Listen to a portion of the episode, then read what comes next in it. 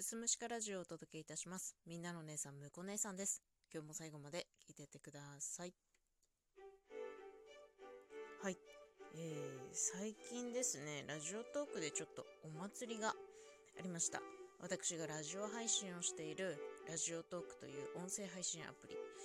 それでですね、まあ、公式のお祭りみたいなことがちょっとありまして、今日はその話をしたいなと思います。そのお祭りっていうのが、ネクストラットという日本放送のラジオ番組をご存知でしょうか？そちらの番組のアシスタントをこのラジオトークで配信されているトーカーさんの中から選びます。地上波のラジオに出られますっていうね、そのアシスタントの席をかけた、まあ、賞レースですね、いわゆるね。そういったものがちょっとありまして、それが第一次選考が3月の下旬ですね。一応、まあ、様々な基準はあるんですけれども、その条件満たした方が、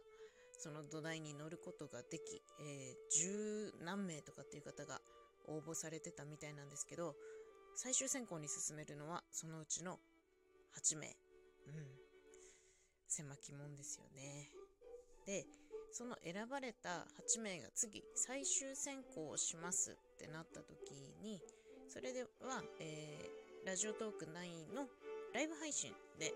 最終選考対象のライブをしてもらってそれを、えー、選考員の方が聞いて誰を選ぶかっていうのねあったんですけどその最終選考のライブがですね昨日とおとといの2日にかけて時間は9時から10時の間に30分1枠でやってくださいというものでした。で、まあ、それに向けてですね、思ったこととしては、その最終選考の8名の方々っていうのはさ、言っちゃったら、まあ、ライバルなわけじゃないですか。でも、これはもしかしたらそのラジオトークの人たちの色が出ているのか、全然ね、こう、いがみ合ってる感じでもなく、変にバチバチしてる感じでもなくて、なんか、情報共有とかも盛んにされてましたし、お互いがお互いを応援し合うみたいな風潮も見て取れたのは、やっぱり、ラジオトークらしさなのかなっていうのをちょっと思いましたね。で、まあ、昨日とね、おととい、その最終選考のライブ、行ける限りはちょっとあちこち遊びに行かせて覗かせてもらったんですけど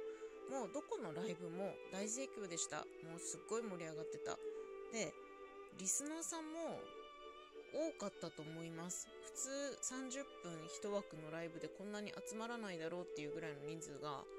集まってたんじゃないかなっていうふうに思いましたね。そのライブ配信中ってリアクションボタンって言ってハートをずっと押すことができるんですけどまあ溢れ出んばかりのハートがねずっと、ずっと流れてたね。うん、誰かハート連打してたんだと思う。コメントもたくさんついてましたね。なんか、すごく熱狂というのをね、感じました。リスナーさんの方も、そのネクストラットに関心持ってる方がすごく多くて、熱量高かったんじゃないかなっていうふうにね、思いましたね。もうこれは私の中ではもうネクストラットに関しては一つのお祭りですね。もうどの方選ばれてもおかしくないっていうふうに思っててどの方が選ばれてももう恨みっこなしだよっていうのはなんとなく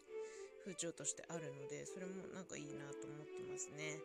まあ、最初このネクストラットの賞レースがあるよっていうことに関して私はもともと出場する気はさらさらなくて、まあ、いろんな条件とかもありますし、まあ、いろんなことを鑑みた時に、まあ、私は狙えないし戦いたくもないからっていうことで全然ねその戦いから逃れたというかまあ逃げたというかまあいろんな言い訳つけてねやらなかったんですよね。でまあ最初は関与してないし正直そんな興味もなかったんだけど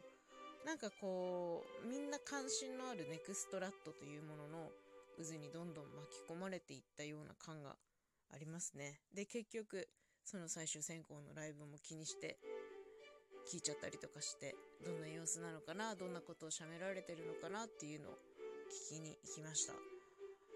なんかね、どのトーカーさんもすごく本気っていうのが伝わってきた。なんかね、本当例えばスポーツであったりとか、部活であったりとか、まあそういうもののドキュメントを見たりするとよくよく思うんですけど、この自分が生きてる中でもうここにエネルギーを注ぐ命削ってエネルギーを注ぐみたいな場面って人生の中でそんなに多くないと思うんですよ。で私は学生時代そういった、えー、大会のある部活動には入ってませんでしたしこうのんのんと生きてきたのでなんかね本気で全力投球っていう姿を見た時にやっぱりこう胸を打たれるものがありましたね。すごく刺激になったと思います。その最終選考の結果はまあ後日発表されるんですけれどもあとはもう結果を待つのみといったところでその後はね選ばれた方アシスタントとして今度は本番が待ってますからね。そちらを頑張っていただきたいなというふうに思っておりますそれとですね、ちょっとまた別の話になるんですけど、ラジオトークが毎月19日語呂合わせでトークの日っていうのをやってるんですよ。で、まあ、その19日のデイリー1位の方には何かしら特典があるよみたいなので、そのトークの日に合わせてライブされてる方すごく多いです。で、えー、今月の19日のトークの日に関して、私が応援してるトーカーさんがもう本気で1位狙いに行きます宣言されててああなんかすごいなって。この熱の高さみたいなもの本気度このラジオトークという一つの音声配信アプリの中での本気度みたいなのを見た時になんかここでもまた一つ心を動かされるものがあったなって思います。ラジオトークというアプリは決して広い世界ではなくもう外から見たらすごく狭い世界だと思うんですよ。でもその中で熱狂している人たちっていうのはたくさんいる。うん。熱量は高いと思う。そんなラジオトークの中から外へこの配信者トーカーさんと呼ばれる配信者さんが外に出ていける機会がもっともっとあってもいいなって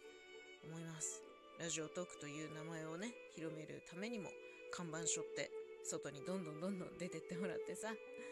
ラジオトークを広めてほしいなって思います。ラジオトークで配信してる中にも面白い人いるじゃんっていうね、そんな発見になったらいいなっていう風に思ってますね。うん。いや、ほんとすごい刺激になりました。この刺激は私にとってはモチベーションにつながるのでね、この、なんだろう、人の本気とか熱の高さっていうのには触れていきたいなっていうふうに思いましたね。今日はちょっと、そんなラジオトークの中での熱量の高さのお話をさせていただきました。最後まで聞いていただいてありがとうございます。また次回もよろしくお願いします。